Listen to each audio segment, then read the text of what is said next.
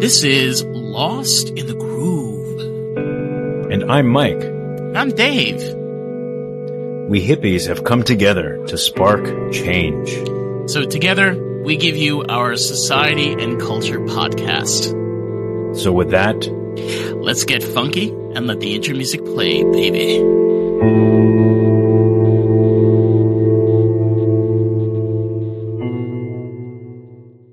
So, uh, we are back with another tribe. Uh, we have someone from the Modoc Nation. Um, her name is Gina. She's going to be our guide of the Modoc people uh, so we can learn more about this tribe, how we can help out, and more importantly, remember Native American culture and history. So, without further ado, uh, welcome Gina to Lost in the Groove. Thanks for having me. It's great to have you on. Uh, so, if you want to just introduce yourself to our listeners, um, so they know who you are, know about the the tribe. Mm-hmm. Sure. Uh, my name is Gina McGahey, and I am with the Modoc Nation of currently Oklahoma, but we actually originated in the Northern California region, and uh, of course through the Indian relo- relocation program, or here we are in Oklahoma now but uh, let's see, what can I tell you? Very small, probably one of the smaller tribes in the country. Um, we were probably well, before our federal recognition in the later 70s, we were maybe around 30 people, quite frankly. And today we're around 550 members. So I think we've grown a little bit. Um, some members have found their way through the magic of 23andMe you know, folks doing that and finding out, hey, I've got a little ancestry here. Let's figure out where it comes from. So we have found some members that way. Um, let's see, what else can I can tell you? My grandfather was Vernon Dutch Walker, and he was one of the original um, folks that continued the effort to become federally recognized. He, he wasn't actually the person that did it, that was Bill Follis, but he was somebody that had a great deal to do with contributing to that and keeping that possibility alive in a time where really being Native American wasn't exactly uh, encouraged, probably the best way to put it. Um, we're just a really easygoing crowd, um, pretty dry sense of humor. Um, genuine. And I, th- and I think I can say that across the board. I mean, we all have exceptions. We've all got different members of the family that represent different characteristics, but by and large, we're just a pretty genuine, easygoing, happy group that um, innovative, very resourceful, and uh, which is true, or we wouldn't still be here. We've we've more than stood the test of time. Right. I uh, I was doing some extensive reading. Uh, some of what you mentioned came up too, and um, it is quite remarkable. Uh, the the many uh, atrocities and difficulties that um, uh, the tribe went through over mm-hmm. the course of like 150 years or so, um, and uh, that was something I came across too. About 20 to 30 members came out of it towards the end when there was allotments being um, uh, uh, being provided by the federal government. And I guess this was maybe around the same time of the recognition, uh, give or take. It uh, it is amazing to hear, and uh, I want to say makes me really. I, don't know if I want. I wouldn't say necessarily. it makes me happy. It does make me happy to hear that you guys have been able to grow up to up to 500 now and is that uh, has that been sustainable? Is the growth continuing? Um, do you foresee it continuing to to reach maybe a thousand someday, or?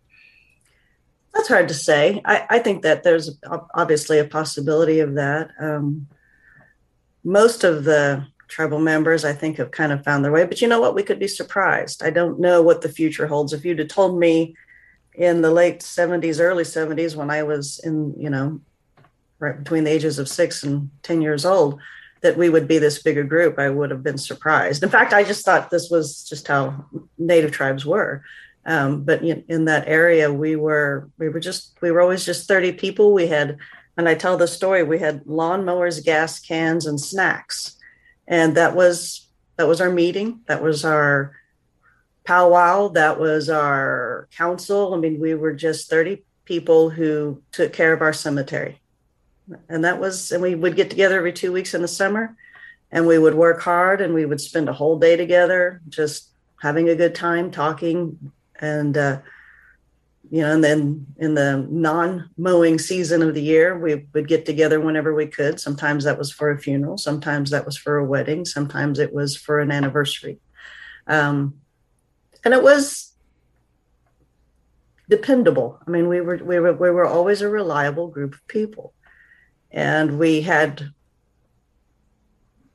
i won't how to put it? We were content that we had each other. And and i think that you you would still find that that we, we have a contentment. You know, yes we have opportunities yes we have benefits yes we have programs but more than that we're very content with having each other.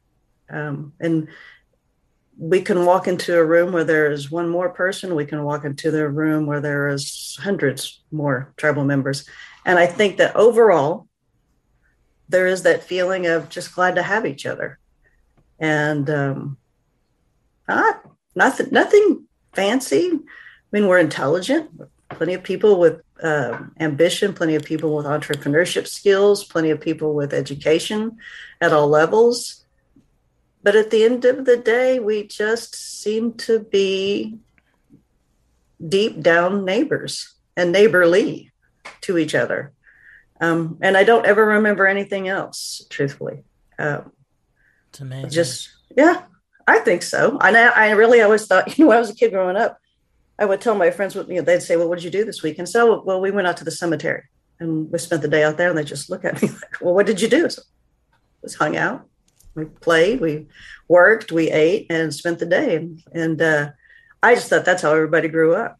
And it was a simple, simple matter of taking care of our own, taking care of uh, those that had gone before us. And I mean, I can remember kids that, took their first, first steps out there. I can remember, you know, elders that was were there to mow one week and being buried the next I can remember just the laughter. I think more than anything else, I remember the laughter, um, and not at each other, but with each other. Um, just, I to me, like I said, I thought everybody grew up that way, and when I found out they didn't, I really was. Was, was well, what then? What would anybody do on a Saturday or a Sunday in the summer? Yeah, so. it it's it's so fascinating because you know, unfortunately, in this country, there is this wash of all Native American tribes the same, and unfortunately, it's been done to the because of the brainwashing, because of Hollywood, because of media. And the truth is, each tribe is one story after the other, one painful story, one beautiful story, and the beauty is it's different, it's unique, it's special. You know, your experience with your tribe shows how incredible your nation is, celebrating the dead, family, being neighborly, mm-hmm. being there for to get, being there for each other. It's unique.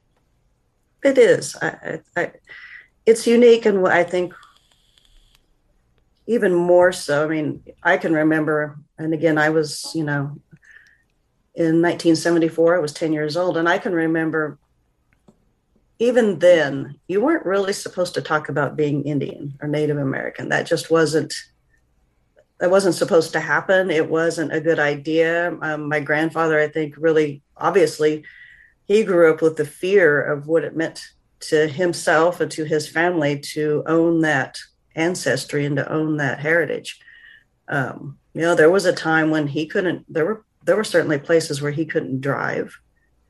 Um, even I think in 1940s, uh, he made a trip with his brother-in-law who was not Native American, who was, you know, definitely um, and not to be disrespectful, but they, in a jokingly manner, would always refer to him as a token white guy in the family because he he could drive anywhere, go and walk into any store, and it was okay.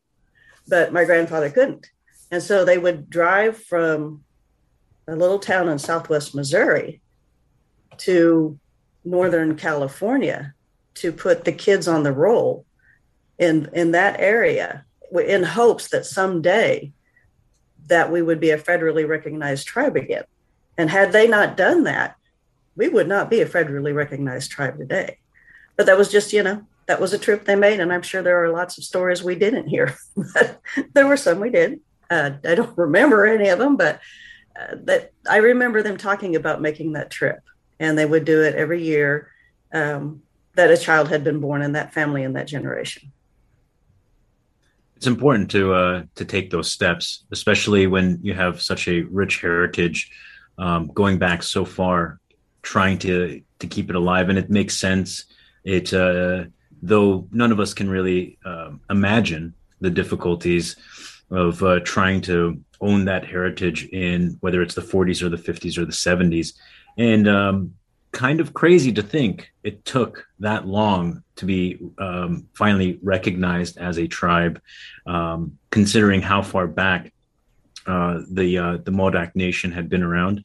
And uh, we have had the pleasure of speaking with some other tribes too the past few weeks, and um, it's it's very consistent. The you know the land grabs, the um, the the aggressive um, actions towards natives at that Butchering. time Mm-hmm, mm-hmm. Yeah, yeah. It, it, it's uh, there was definitely a pattern there, uh, which, I mean, even through a lot of my reading, had me baffled. I just couldn't believe um, the the level of um, cruelty that that was going on uh, back then. And I thought to myself, I was talking to my wife earlier as I was explaining some of the things I had uh, I had learned uh, through uh, the journey of research. Um, I told her, you know, it's funny enough that we really haven't changed much as um as uh, as a species. No, you know, you know, yes, agree. yes, yes, we have we have technology. We kind of communicate better, but the uh, the ever growing desire to take from from each other uh, still exists. Um, now, you know, you said you remember some, and this is where I find the most interest, especially from uh, the great conversations, the meaningful conversations we've had uh, with other tribe members, is um, asking about some of the stories that we may not have access to. Like Google may not give us everything. I was on the Modak Nation uh, uh website, and uh, sometimes what uh, what we can see there is um, due to time constraints and how much you can condense on a page.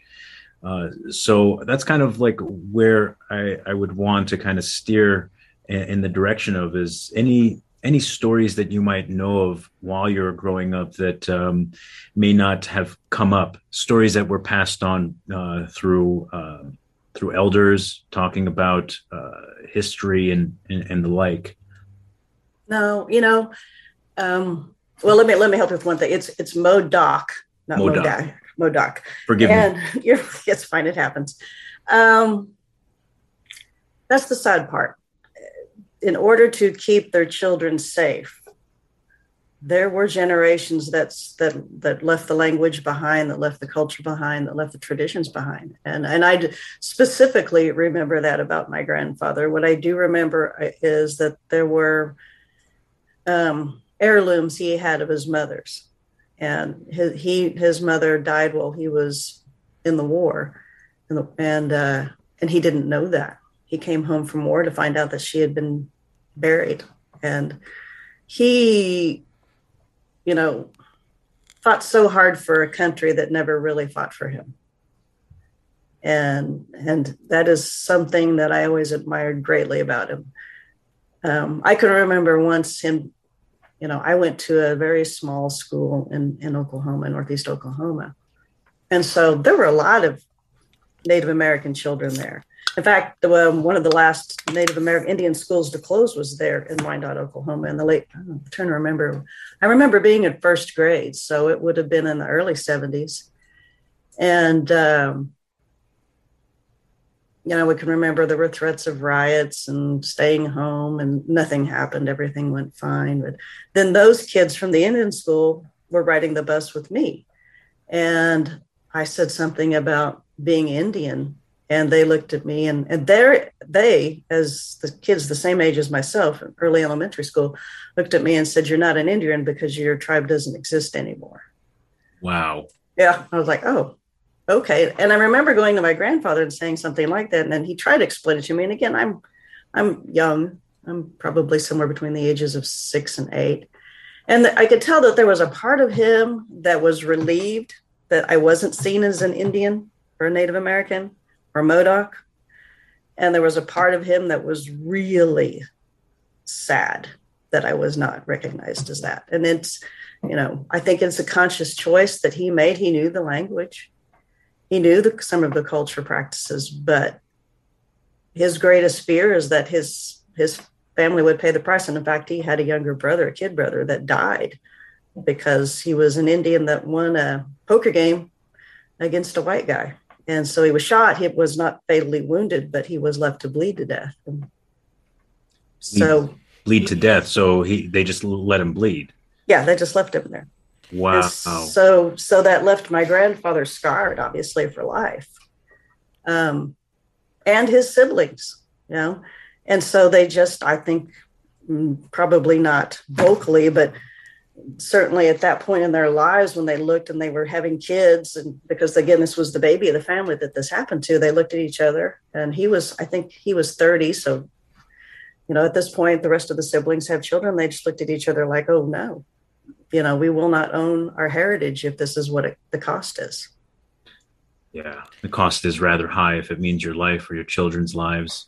I um i had come across some some information there um showing uh, basically suggesting that around uh, i think late 1800s um as things were kind of uh settling down and the um the, the ability for adapting had um, had substantially kind of uh, accelerated for the um, for the tribe members as uh, many of them kind of had to assimilate uh, as you were d- describing yeah. it uh, learning the language sending their kids to school. I mean um, the history is showing that they excelled very quickly um, in these areas. I suppose um, a lot they of it had to, to, do they wanted to uns- they wanted to unsavage them. You know i I grew up in Rockland County, New York, and there was a town in Rockland was called Munsee. Munsee is a Native American was a Native American tribe, and their name was Munsai. The Munsai people, they were completely assimilated. They were completely wiped out, no remnants. And you know what they have in return? One one historical piece a holy rock. It's mm-hmm. called Indian Rock. They never destroyed it. They destroyed every single piece. Their cemetery, they built a mall on top of it. Wow. For the Munsai people. Gosh. Their their monuments were all destroyed, and the only thing in Rockland County that's left from them is that one rock. How so, sad. I you know I sit here and I say, it's crazy how many tribes did not survive. Oh, yeah. They're gone. Right. They're never coming back. And, and, you know, for me, I'm like, I don't we wish that we could get that back? But the thing is, the ones that have survived, see how far they've gotten so far. And they keep pushing more forward. Well, you know, yeah. I mean, we, we, I mean, you've you've created survival of the fittest. It applies you know we're still here right even even in this sense absolutely yeah. um it, it's really remarkable um it uh, reminds me of uh, when you said rock it reminded me of um, a part of the the history of uh, i guess the border between california and oregon i guess mm-hmm. it was mm-hmm. um, they had found rock art from the modoc tribe dating back uh, some thousands of years, like 14,000 years. Um, and uh, I was kind of curious about if any of this was still around, where would they keep it? Are they um, are you familiar with uh, this uh, this part of the history? Do you know if it's on the reservation or within the communities or museums, anything like that? Uh, you would probably. I think there is a museum in Klamath Falls, uh, Oregon.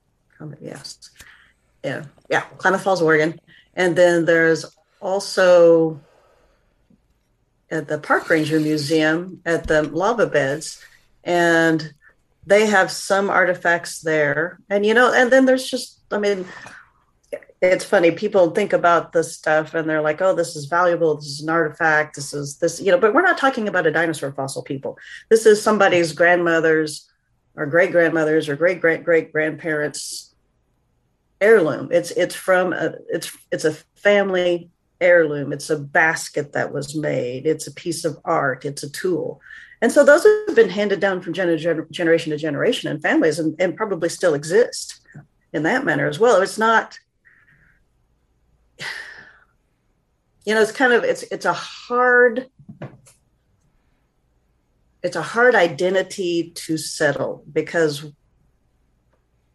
you know we're we're a very we're people. We're a culture we're we're not um we're not hollywood. We're not the movies. We're not we're not a television show. We're not um, we're not we're, we're art in a in a very fantastic way not a very sitcom way not a very dramatic way but we're art in a very spiritual way what what we do how we believe how we practice what I, you know i think that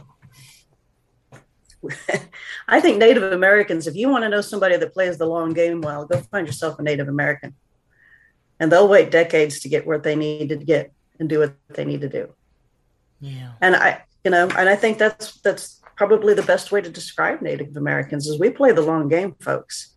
And if that means we wait generation to generation to generation, and we have to be recognized, then that's what we will do. And each generation we'll take the torch from the previous one and keep going until we get there.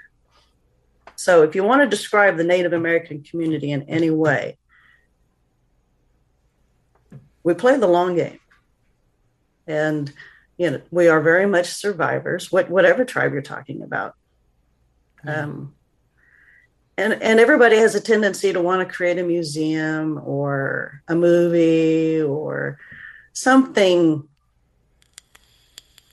I don't know, along the lines of a fantastical show of some sort. But you know, at the end of the day, we are we are we're families, we're generations, and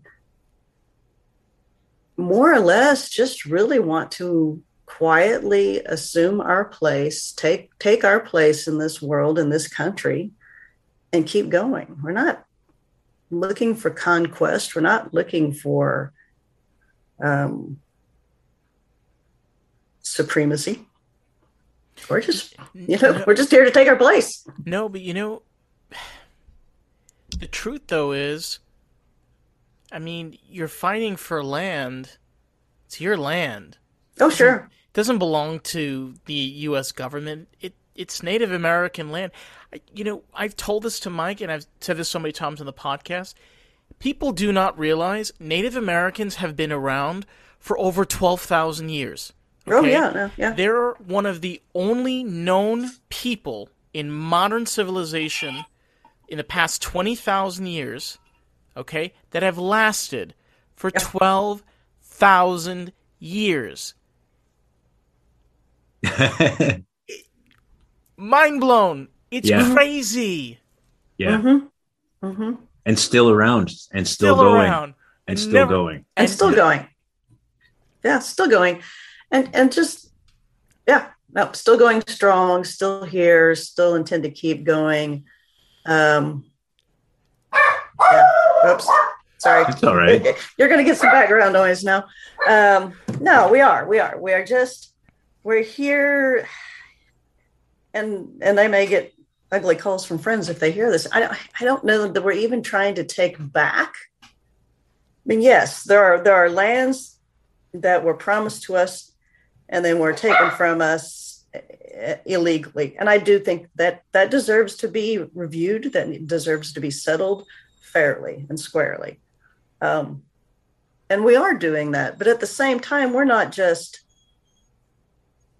our goal. not saying that that we're all, you know, we haven't all got halos on our heads or anything. That, but our goal is to take our upcoming tribal members, to take the future generations, to take posterity to a place and you know i feel like that's what my generation's responsibility is right now is to bridge that gap from having to hide from being an indian and now being able to own being a native american i shouldn't say indian i get slapped on the head for that one but you know and and bring that together that we're not you know we're not it's not an uprising it's not that it's just it's okay to say it's okay to look up the modoc word for you know, house. It's okay to look up the Modoc word for grandmother and learn it and, and use it now. But I was born in the 1960s and there was a Native American child scoop in the 1960s. And I never really, I never put those two together until very recently. And I was rereading some things and I thought about that. And I thought, you know, I can't, I have a granddaughter that's three years old and I can't imagine the fear I would have if I knew that was happening and my granddaughter was carrying around a card that said she was Native American. And I, you know, and then that was, I'm, I could just imagine the fear of my grandparents and their, and their siblings that had grandchildren and thinking, you know, oh my God, what happened? How did we get here again? Right. Again, in so many ways after a century. Yeah. yeah wasn't and at that point you're not even you know it's not even trying to it's not even missionaries it's it's just the federal government scooping up children and saying let's fix you what's wrong with being brown and indian um, but there was there was a time where that was a problem um, right and then uh, and then of course you, you you also had to deal with locals right yeah i mean that's the government and then you have locals with uh, uh with their you know with their own views and um, very much like what happened to um, your grandfather's brother. Uh, just unfortunate, uh, but probably so many cases like that too. So many stories very similar to that um, that weren't necessarily relating to government, but just people, you know, people doing horrible things to um, to other Native Americans that uh, at that period of time because they felt like they could and that they could get away with it. I think there was probably some fear. I mean, you know, if you just want to dumb it down a whole lot, it, there's there's still that fear. I think there's still a very much a cowboys and Indians sort of friction going on yeah. in the world today. Um, you know, and I don't know how to fix that. I, you know, I think that I think that efforts have been made. I know that, you know, the federal government has gone from trying to take the Indian out of children to rein reinforcing their culture just because of the programs like Johnson O'Malley and Title Seven, which I think now is called Title Six. But th- there is an encouragement there to keep that culture alive in the fed in the in the public school system. But honestly, think about it. At what cost? See, think about think about the well, U.S. The, think about the, the U.S. The government is, is yeah, the, the cost is is that the federal government gives money to the schools for it. So the schools are like, yeah, let's, you know, let's let's have a Native American student day and let's have a Native American student program because we're going to get some money in our general fund. And that's not all bad. That's fantastic. That's wonderful. But are you really supporting the culture or are you supporting the check you're getting because of the culture? Probably more probably the, the second one. Yeah. yeah. More Absolutely. the latter than but but it's happening you know sometimes things come in some lousy wrapping but they still they still make their way through so um, and i will say in the school systems that i have worked in in the, worked with in the area just with my kids being in school it, it, there's been some very genuine effort and then then there's been some very backhanded comment effort but but it's there and you have to take you have to take opportunity and make the most of it. And sometimes you can make a diamond out of a piece of coal, and sometimes you can't. Um, but you have to try. And you might, you know, you, you just see how far you get. Right. Yeah, you might be surprised. I mean, mm-hmm. very much like where we are today, uh, which kind of leads me to uh, to a question I, I, I, am always curious about relating to um, the youth within the tribe currently. I mean, um, is there a lot of effort? Uh, is there any kind of pushback from the children within uh, within the community that feel like, why do I have to learn this, or I don't want to learn this? Any type of you know any type of attitude of that sort, or is it all positive, somewhere in the middle? Can you speak about that? I think let's let's look at it this way. I'm in my late 50s and my kids are in their early to late 20s. And they're everywhere from genuinely interested in learning more about the tribe to not really understanding what it has to do with anything. Um, because I don't have a whole lot of culture to, to pass on to them.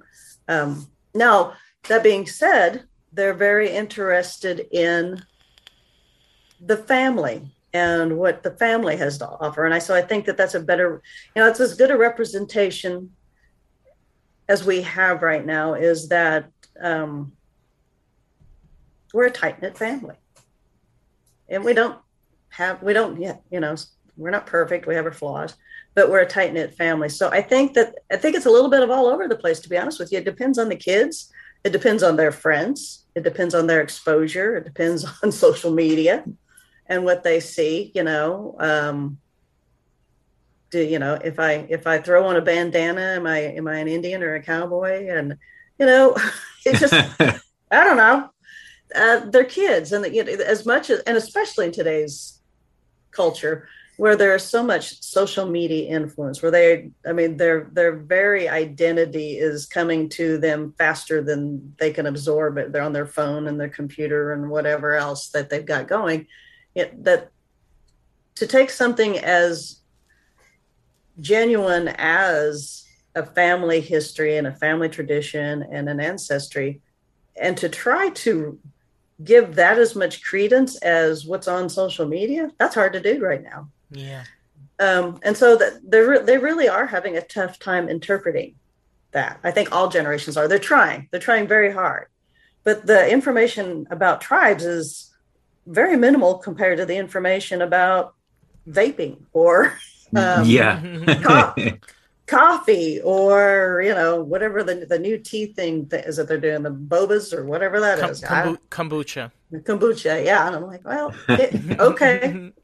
so if I can get them to have a conversation about ancestry, you know, that's that it's tough because again, well, you know, we've moved on to things. Um, for instance, we don't really we don't gather at the cemetery anymore every two weeks because we reached a point where that core group of people were we just were too old to keep doing that. And so we had some federal funding and we put the cemetery in a perpetual care trust. So there's always going to be money there to take care of the cemetery which is great but you lost your tradition at the same time. Right. You know so those my kids don't uh, my oldest understands that she remembers going out to the cemetery but my younger two don't have any recollection of that. They have vague they, they were, but they weren't there near as often as my oldest was. I, you know, to, to me, that's one of the best memories I've got in my childhood is just sitting out there in the sweltering Oklahoma heat. And, and, you know, I wasn't old enough to run a mower. So they give me the scissors and that's what you weed eat with. there weren't a lot of weed eaters in, in the, in that time. And, and, you know, and we worked hard and we just had a good time. So the, I think the upcoming generation, they're looking, and that's what I think our my generation has to do. So we have to really prepare ourselves to present something to them because they do catch us off guard. They do say, well, you know, so for instance, I have a three year old granddaughter, and and my daughter asked me, well, what's the Modoc word for grandma? Like, I have no idea. I'll have to look that one up. And then I had to figure out how to say it. So we we aren't prepared to pass something on, and that's that's where we have to get. And and, and I think that we are looking hard at that as as we are looking at our kids and our grandchildren and going, how how do I pass something on to you? Because we, again, we had that family orientation that was very much tribally oriented. We just didn't know it at the time because just fear of acknowledging being a tribal member, truthfully. And so we, we remember our elders and remember all of those things. Um, but that was hard to translate into today's world. Um, yeah. COVID right. did not help anything. you know, not for anybody. No, no. It, it's kind of it's kind of odd. I mean, I grew up in you know my father was from the Middle East. My father was from Morocco. My father was very about his culture, and you know, unfortunately, he passed away from COVID. And my dad fought for this country. My mm-hmm. dad loved the country. He loved immigrants. He loved pitching into his community. And this country let him down and killed him in return. And, you know, I can kind of, with your, you know, with your grandfather, I had the same thing with my dad. It's where he put in so much into this country and he gave him nothing in return. Mm-hmm. But he, he wanted to be that American. And, when you have all of that history and culture, and for me, it's also you know, family was a very big thing, and that tight knit, where family is your companions. It's the people that you talk with. It's the people that you eat at festivals with. It's the people that are around you when you're when things happen. You wish that they didn't. The people, mm-hmm. yeah, the people you can rely on. Well, the support system, yeah. I mean, that's what families are supposed to be. It's nice to know that uh, that there's at least those thoughts and uh, in terms uh, the current generation trying to figure out well do we prepare to uh, to be able to pass on to the kids who are growing up that someday might begin to ask questions as to like where you know where did we come from exactly what you know what is this history outside of the language i mean it could be tradition it could be uh, religion it could be um, the the culture of uh, day in and day out. Uh, it, they are tough questions to answer, and um, I can only imagine the difficulty of how do you how do you present this, but uh, being able to spark that interest, even the slightest of sparks, uh, because uh, as we do so much research in this area, and you know the topic for this season, this mini uh, mini series, is Native American tribes, the uh, the cultures, the history, the. Uh, the background, um, the way of life, uh, virtually everything that has been forgotten. Um, and in a lot of ways, it's sad because the the motives of the U.S. government of at that time, from let's say 1800s to 1900s, um, were damn near successful in what they were trying to do right the the, mm-hmm. the goals were to eradicate or completely assimilate uh, one or the other. They were you know and it's in some ways it seems like they were quite successful because what we're seeing is uh, just as you've described there's a fear uh, let's say through the, the 40s to the 70s and, and the 80s uh, a fear of even representing the culture that you're a part of. Um, and then of course through that, what did we have? We had the the later generations, a lot of these kids being born that um, aren't really familiar with it, and it saddens me because there's so much rich history here. Uh, mm-hmm. much like much like any other country has of their natives, like there's just so much beauty of uh, the cultures that once existed, and we just don't know enough. We don't know enough about any of them, really. No, you really don't. Well, you're look, you know, exactly what you're saying. I mean, you look at our country, the United States, and, and it's a conquered country. It, you know, but everybody, it's funny because you don't, you don't really, you know, when you're a kid and you pass your history test and you're, you know, civic, civic government test and all that stuff, you don't, you don't really think about it until you get older and you start putting pieces together. But, you know, the pilgrims weren't lovely little nuclear families that came and settled this country. they were they were the people nobody wanted, and they stuck them on a boat and they said, "Wherever you land, best of luck." Um, so yeah, no, you get you get you get people. So then you obviously have very um, strong, ill-willed, uh, physically and mentally and, and emotionally frightening people coming into a land of, of mostly peaceful folks. I mean, let's let's be honest.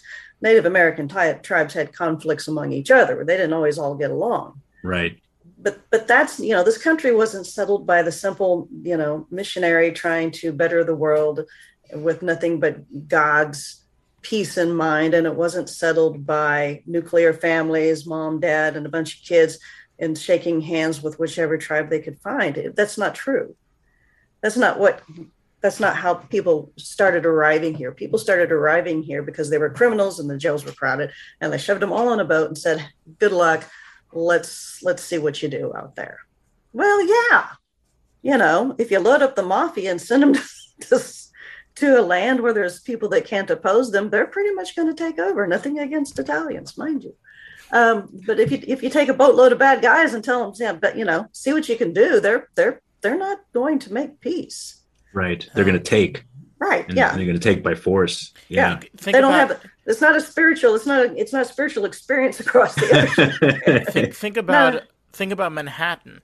Manhattan yeah. was bought by uh, by settlers. I think it was like twenty five beads. I don't remember some thing that I remember in history, and they just gave up their island.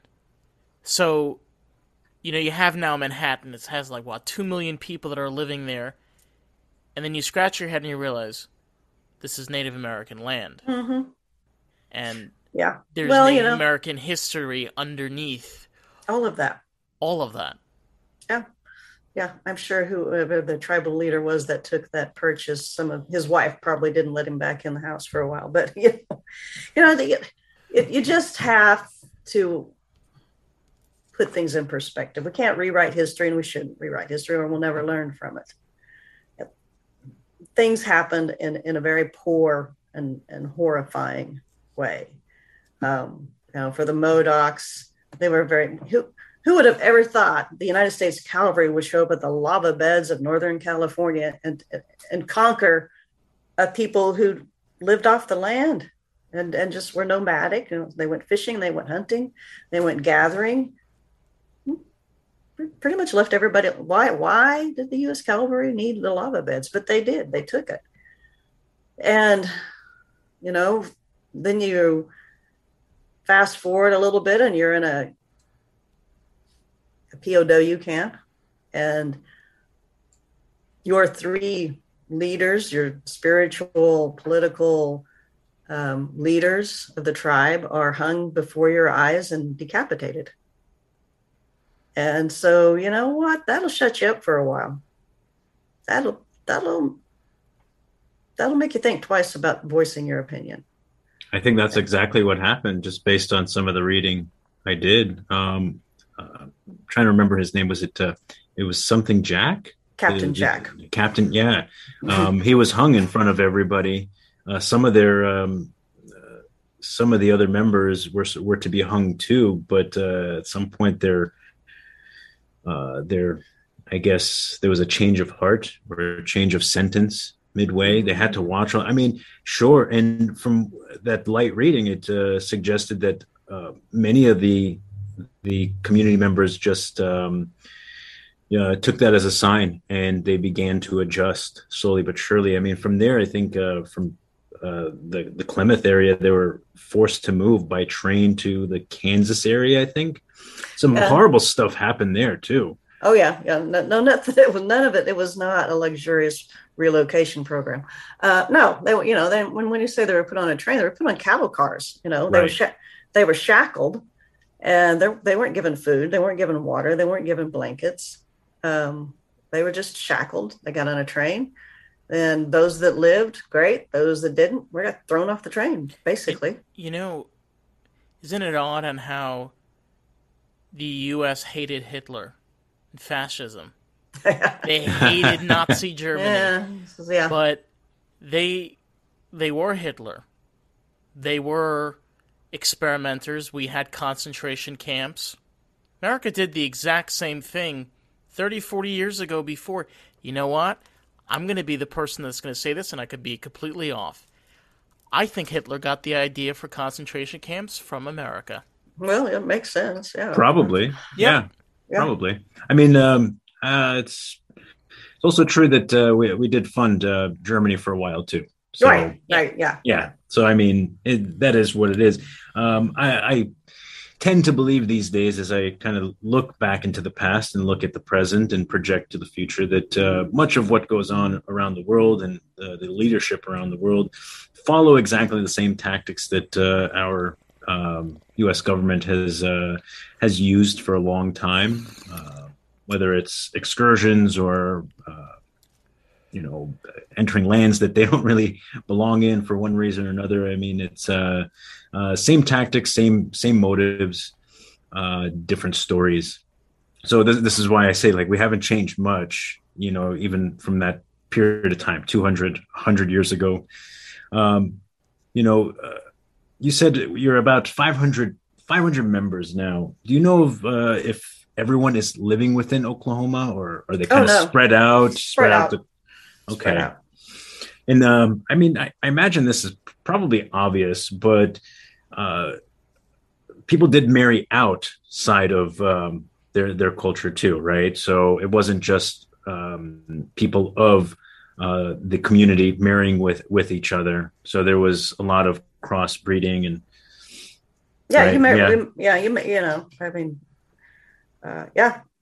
When some I can remember when I was probably I don't know maybe my early teens and starting to think about dating and some I have a conversation with a friend who I think was from another tribe and we were just talking about well you know who would you marry what would you do and I said well you know it's that's funny that's funny I remember this conversation because now I remember who it was with and she was a, a member of another tribe I said she goes well what if you married somebody in your tribe and you know you could you could grow the Modoc tribe and I said I think that that's not a good idea because I only know family.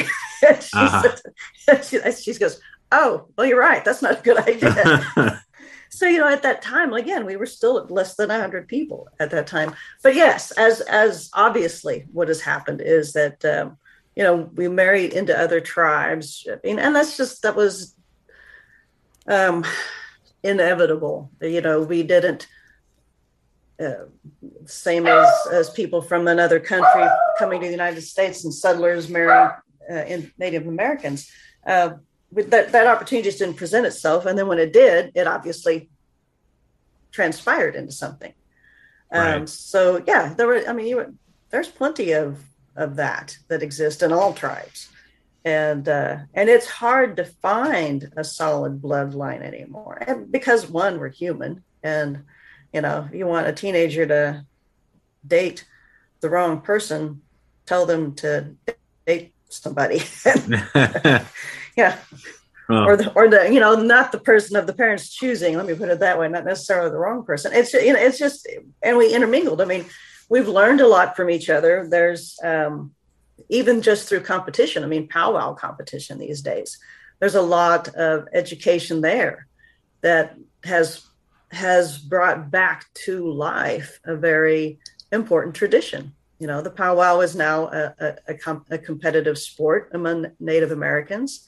Um, you know, lacrosse comes from stickball, Native American stickball, and that's come that's really moving a, a bigger movement. So, yeah, you know, your your cultures mix, and and the the trick here is to go ahead and and know that that's going to happen and accept it and yet preserve your ancestry and your heritage um, Yeah. And that's not easy to do you know that's No. not easy to do especially one that you know was likely to get you shot right. But you know, it, it's it's crazy because in the '70s, you started seeing this thing of interracial. You know, mm-hmm, mm-hmm. you know, my parents married in the '70s are interracial. My mom is European. My dad is Middle Eastern.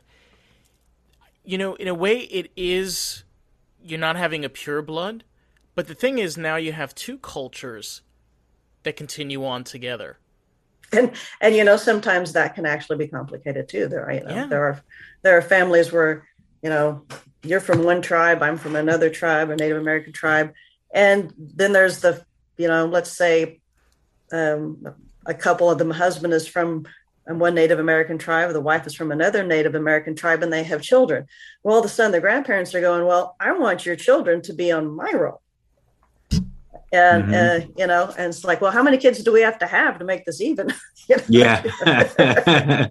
At what point is this okay that you got you know you know? And so that's hard. There's that um, because no no tribe wants to lose their posterity. And you know that's that's even a real complication today. It's a very real complication of you know tribal marrying. Um, and, and, and people learn to reconcile that usually peacefully, not always, but usually peacefully.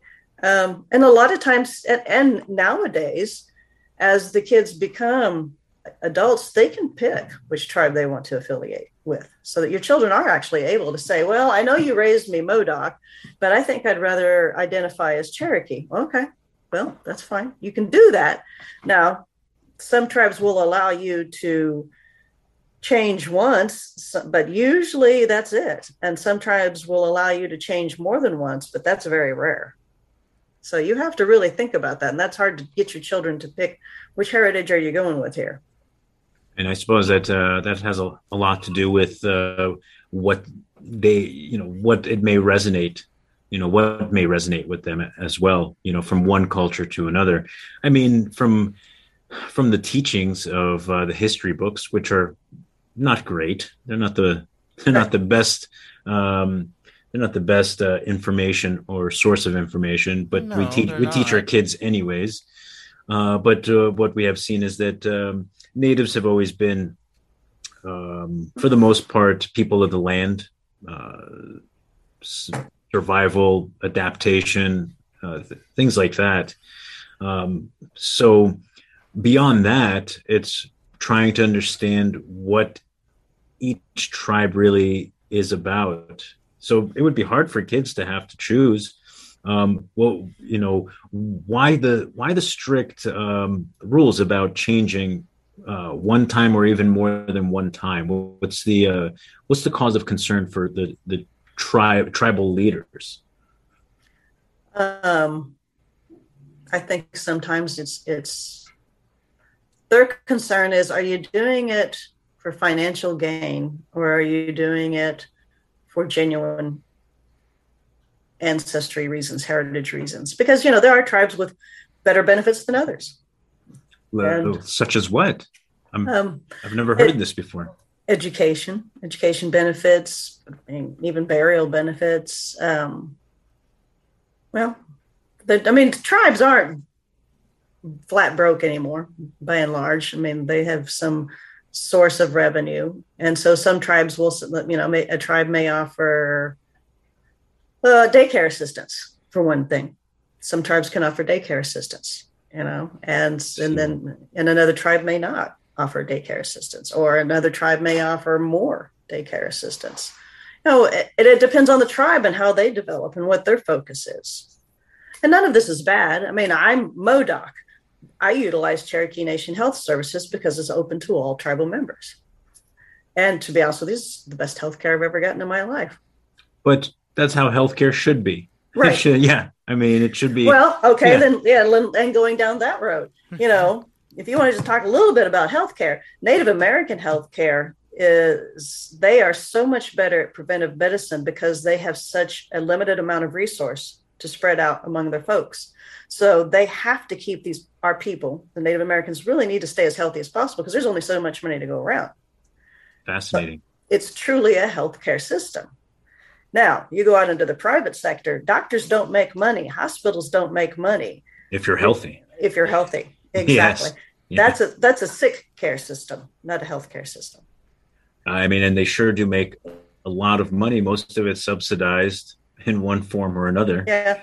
Well, you know, my background is in nursing, and I, and I will say it is hard work. I mean, that, that is not is. to take away. Yeah, it is not to take away no, from. It is. Not. It's hard work.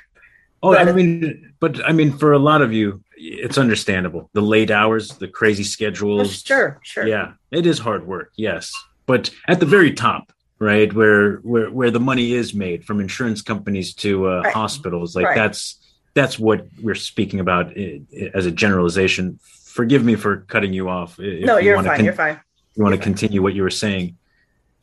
No, no, I know you. You make it. No, that's true. I would agree with you. And and again, I, I'm fine with people making money, make your bonus, that's fine. But be aware of how you're making it, be aware of the decisions that you're making and the impact that you're making on somebody. Don't don't tell me that I need or do not tell a, a hospital and its employees that they need to use this kind of glove or this kind of mask or that kind of whatever piece of equipment because that's what you've agreed to a contract on and then not listen to them when they say it isn't working. That it's a it's a that it's a you know it's not a reliable piece of equipment it's not a reliable supply it's not a reliable resource of any sort.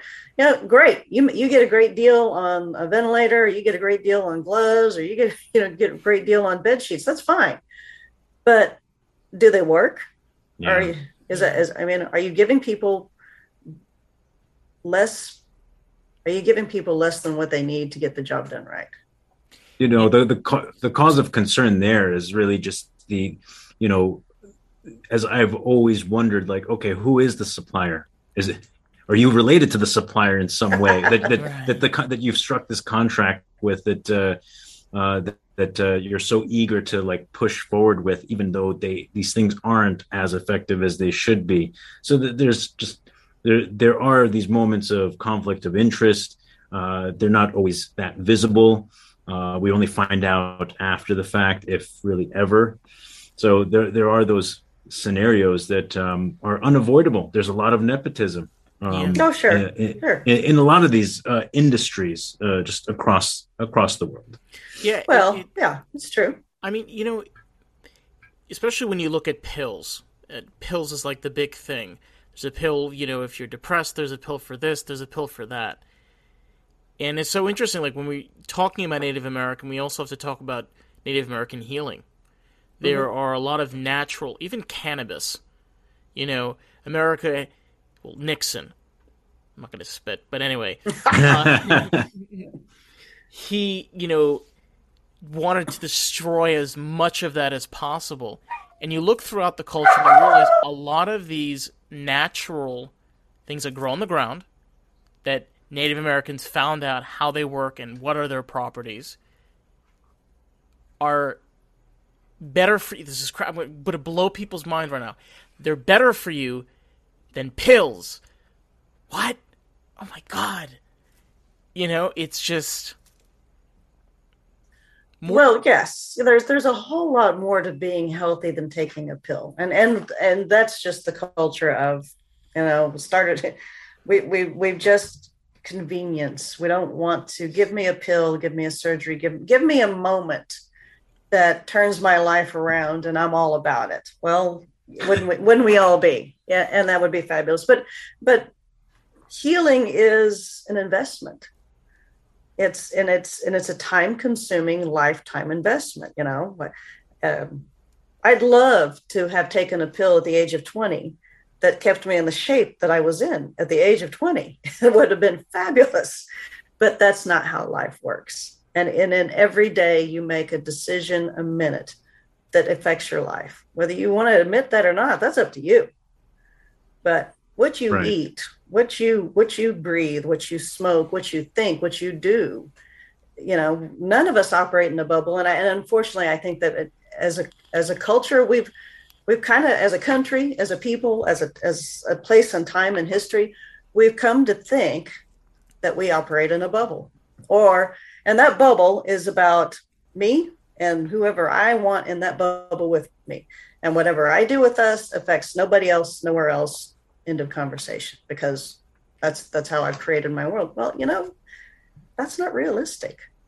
You know the things that we do that we teach, that we send out, the information that we give our kids and send them out into the world with, that stuff lasts forever. That's going to go to the next generation. So your bubble isn't here. It's not contained. There's not there's not a controlled atmosphere here. You're going to take the people in your bubble and you're going to teach them something and you're going to create a belief system in them. And that is that belief system productive or destructive. And when they leave your bubble, does it work out there? Does it create hardship or does it create fellowship? What are you doing? And, and again, I really feel like that comes back to a, to a Native American culture that the Native American never operated in a bubble. That everything, you know, what little I know about the teachings, what little I've learned, it was all about we're all in this together, you know, or, and if they didn't believe that, they wouldn't have, there wouldn't be stories of um, settlers coming in and being offered food and shelter. They did take people in. Was it to their detriment? Yes. Does does does that still happen today? I can tell you that I'd have yet to go into a Native American home where people weren't welcome. You know, now uh, do they exist? Yeah, As, you know, we're not Puritan. Um, so coming all the way back around to this, I think the Native American culture is about an appreciation for the the big picture. That that um, we have we have an earth, we have its contents, and we have um, a heaven, and we have you know that higher power, whatever you you choose to call it, and God given dogs that make a terrible racket. but, um, but, but, but, those things all exist for a reason and, and a purpose. And it's up to us to do our best to take care of that. And, and I do think that that is, that is the Native American culture is how do you make this work? You know, what do you do to take care of this earth? What do you do to take care of your ancestors? What do you do to take care of your elders? What do you do to take care of your children? Um, and that's no matter what tribe I've ever made friends with, that's the consistent theme. Unspoken, but always the consistent theme of what's the big picture here? Who's in yeah. need and what can we do about it? Yeah. And it's never, I have never found within this culture a self preservation philosophy. Right. Like just me and mm-hmm all that matters is me it's about the whole and i mean uh, that that belief or the um, the ideology is um, seeded from early days of being tribal because you only have each other and when and when you have outsiders coming onto your land and having to uh, fend off other tribes who try to poach uh, that's that's inevitably that feeling or idea was uh, was started such a long time ago out of uh, a type of necessity, but I feel like in mo- in present day it it has become something um, much more meaningful, right? With everything that you've described, from yeah. uh, from family and community to uh, uh, to the the bigger picture of everything, uh, and that's kind of a beautiful evolution of from where it began to where it is today. And I I can imagine that it's very likely to be the same uh, for any culture of people around the globe. If we go back far enough, um, I think if we asked any specific culture uh, as of now, most would probably agree with what you're saying to be true, even about uh, where you know what their backgrounds are like or what their beliefs are about. Um, yeah, I, I think so. I think that I, I, I would say, I mean, if you were to talk to the Irish, they would they would have a lot of similar stories and concerns and experiences, and you know, for the for the and and maybe even the same way because I you know I think for the Native American culture, we're all sort of tiptoeing into owning who we are, and sometimes it goes pretty good sometimes it does not. And even in this day and age. Right. Um you know perfect example. You know do you want to do business with me because you think i'm a good business person? Or do you want to do business with me because i'm native american and you want the native american advantage? Which one is it? And most of the times it's more about the native american advantage than i really think you're a great person to go into business with. I mean, that's but that that is a human characteristic for that is sure. a human characteristic Yeah. yeah, you know? And so you do have to you you have to and you have to weigh it out then it becomes that native americans responsibility to say okay you may actually be a really good person to go into business with but then i you know i have to make sure that we have terms and conditions that are agreeable to both sides so the native american culture has learned to become business savvy in in a culture that didn't even want us to know how to read write read and write right. Yeah. Yeah, it's Yeah. a it's a quite it's quite um, disturbing. I mean, that's the best word I can come up with uh, in a in a pinch. Uh, when I look at how often these treaties were broken, I uh, I think of the treaty that was introduced by uh, one of the first um, tribe agents for um, Modoc, uh, and um, and Ulysses S. Grant and, and Congress uh, completely ignored it, which honestly seemed like a pretty damn good deal for both sides, but it just they wouldn't have it. And what they came out with, I think, in 1860 was just um, quite evident that they cared not about anybody's needs other than their own. well they had a goal Right. uh, they had a goal and they had something they wanted to accomplish and you know they give the they, they can give a hell of a speech but do they deliver and they can give a hell of a contract but when you're the federal government do you really have to follow through No. Right, right, right. Especially with small numbers that uh, that just don't have the resources, and um, it's that's why it's so disturbing. And that's a a lesson of where we are today and how much um, how much of that business savvy that needed to be absorbed by these communities uh, and, and the various tribe leaders, uh, learning from the past that we've gotten screwed again and again and again uh, with horrible, horribly written treaties, no Mhm, follow throughs. mhm. Um, so yeah, it's understandable, and it you kind of need that. Any organization would need that. yeah and, and and yeah i mean and and you can actually pin that on the whole human species i mean we're just it's not necessarily a native american thing i mean um, right. where there's it's a very dog eat dog world. Like it or not. Um, and i think that is something that the native american culture has really had to learn how to deal with. That that does not it was not necessarily our didn't come easy to us you know? Wasn't second nature. Makes me wonder how um, one or all the tribes would have advanced in their cultures if there wasn't so much oppression through through those uh, specific centuries. Like where where would they have been now if uh, it didn't turn out that way? Of course, we can't change the past. right i would like to know I, I often have wondered that myself where would where would we be today if the if the united states hadn't been settled the way it has been settled hadn't been the united states if it had just you know been all of the tribes left to grow in their own way. Um, what what would we be today?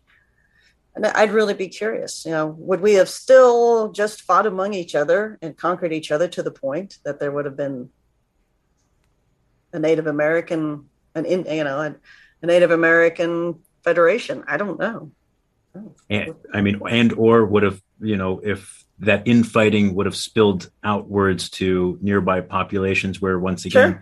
federal government would Yeah, but- step in once once more to Yeah, but you know something. Look at th- this is one thing we I don't think we have touched up on is Inca and Aztec. Mhm. The Inca and Aztec were the native tribes in Central Central America, and they were completely wiped out, like to the bone. Yeah. And the issue with them was is that it wasn't about the fighting, it wasn't about you know, conflict. It was about the fact that they genuinely believed that the Spanish was there for them. And they Oh, were yeah, that's they fair, were yeah. so they were so blind by the time they realized what was going on, they were completely Christianized. They were all assimilated. And constant change to the point where it was unrecognizable anymore of who they were. So you have to say to yourself, how would a culture like that would have survived in a world like ours today? Reality is, it might have turned out kind of the same, but unfortunately might have been Native Americans against Native Americans. Well, and I think that was inevitable. I mean, that did happen. You know, the, the reality is, is that actually was part of the Native American culture was fighting, fighting, and and and uh, and albeit even enslaving other tribes. Truthfully, in fairness, we just you know, at the end of the day, we're still talking about humans. Right. Um, so again, we're we're trying to take the positive parts of our culture and put some energy into them um, and and giving that to our kids in, in a in a in a global world where you just you know the news too fast. Um, you know the bad news faster than you know the good news. And and hoping that they could kind of they take that and do more with it than we were able to. Um, and and hopefully not make some crazy mistakes. Um, because again i get at, at the end of the day we're still humans. And humans have a tendency to be a little power hungry. And ambition is great. It just has to be guided and i feel like that the what the Native American heritage brings to that we can bring to our youth with that is is truly is guidance. Guidance about respect for our planet respect for each other. Um, and a desire you know again i have nothing wrong with somebody making a living making money making good money. Good for you. Good be, you know more power to you but maintain decency while you're doing it. You know, if we've got a tribal, you know, if, if tribes, tribal citizens can go out there and be the next Apple, can go out there and be the next Google, Google can go out there and be the next whatever comes up in this in this digital world. That's great. Just remember where you came from. Yeah. Right. And uh, I, you know, I think a good way to to end the to end the podcast. Gina, do you have any you have any other thoughts? You know, for example, if anyone wanted to help out the tribe, you know, any any anything that you know can be a way that if people want wanted to reach out, what would be the best way? Ah, that's a good question, and I really I don't know. Um, you know, I think that if there were um, other tribes that wanted that were feel like that they had something to share with us as far as culture, um, that would be helpful. Especially if there are people out there that know more know something about the Modoc culture that has been forgotten. You know, that's that's something when we can we can find resources for educating our members. We can find resources for financially helping our members. There's there are things we can do. We we can we can create a revenue through businesses. We can create a revenue through grants. We can you know create a, re- a revenue through federal funding. We can do that, and and those are all wonderful things. But what we can't what, what's the hardest thing to do is to revive tradition and to the point that we're really just kind of figuring out we're going to have to start some new traditions and go from there but there, if there was somebody out there that had stories, Modoc stories that they wanted to share that, that hasn't had the chance to share, I think that's that's irreplaceable and something that you just can't put a price tag on. Um, you know, if somebody's out there that wants to, you know, take the tribe and say, hey, if you've got any tribal members that want to become an intern in our program and we own this company and we are looking for engineers or we are looking for doctors or we are looking for I don't care, baristas, whatever it takes. You know, Starbucks wants to train a tribal member, go for it. Um, entrepreneurs, you know, those those are great. Those are those are advantages because I I would like to see our culture have that opportunity to just go out there and you know again you're taking you're taking the quality of what i feel like at the end of the day when i when i see the tribal members i see good people I see perseverant people. I see honest people. I see hard working people. And if and if they were allowed to take those qualities and put them in the whatever area of interest they may have for making a living, for a career, um, that's that's tell find me an employer today that isn't looking for that in an employee. You know, pick up any article about uh, finding people to come to work and staying there. You know, I it, I think we have a culture of people that are what the world is looking for. So we just need to put it to work. Wow, I think that's probably one of the best uh, best answers uh, we've heard um, r- relating to that actual request or question. You know, for those um, for those you know those that may still have access or information on the Modoc tribe stories and the like. Um, by far, one of my favorite answers. Thank you so much for taking the time to come on and working with the schedule that we had. It's been such a pleasure. Thank you um, for having me. I appreciate it. Appreciate it. Um, we're going to go ahead and link uh, some information down below in the description. Uh, there is a, uh, a website that people can check out. And, um, you know, with that, we're going to catch you guys on the next one. Okay. Thank you. You guys have a great night. You as well. Thank you so much. Mm-hmm. Thank you. Thank you. Bye. All right, guys, we have reached that time in our podcast. This has been great. It has been fun, and we got lost in the groove. So stay tuned. Every Tuesday, be sure to check out a new episode of Lost in the Groove. It premieres by 2 a.m. in the morning, and our other channels, Shambam with Mike and Dave, which is our Patreon podcast, and our extra special, The Shindig Variety Show, our YouTube podcast. Links will be down in the description box so you can vote for what topic we cover next season. And what other kind of content or new ideas and stuff we have to offer. Thank you guys so much for watching. Catch you guys in the next one.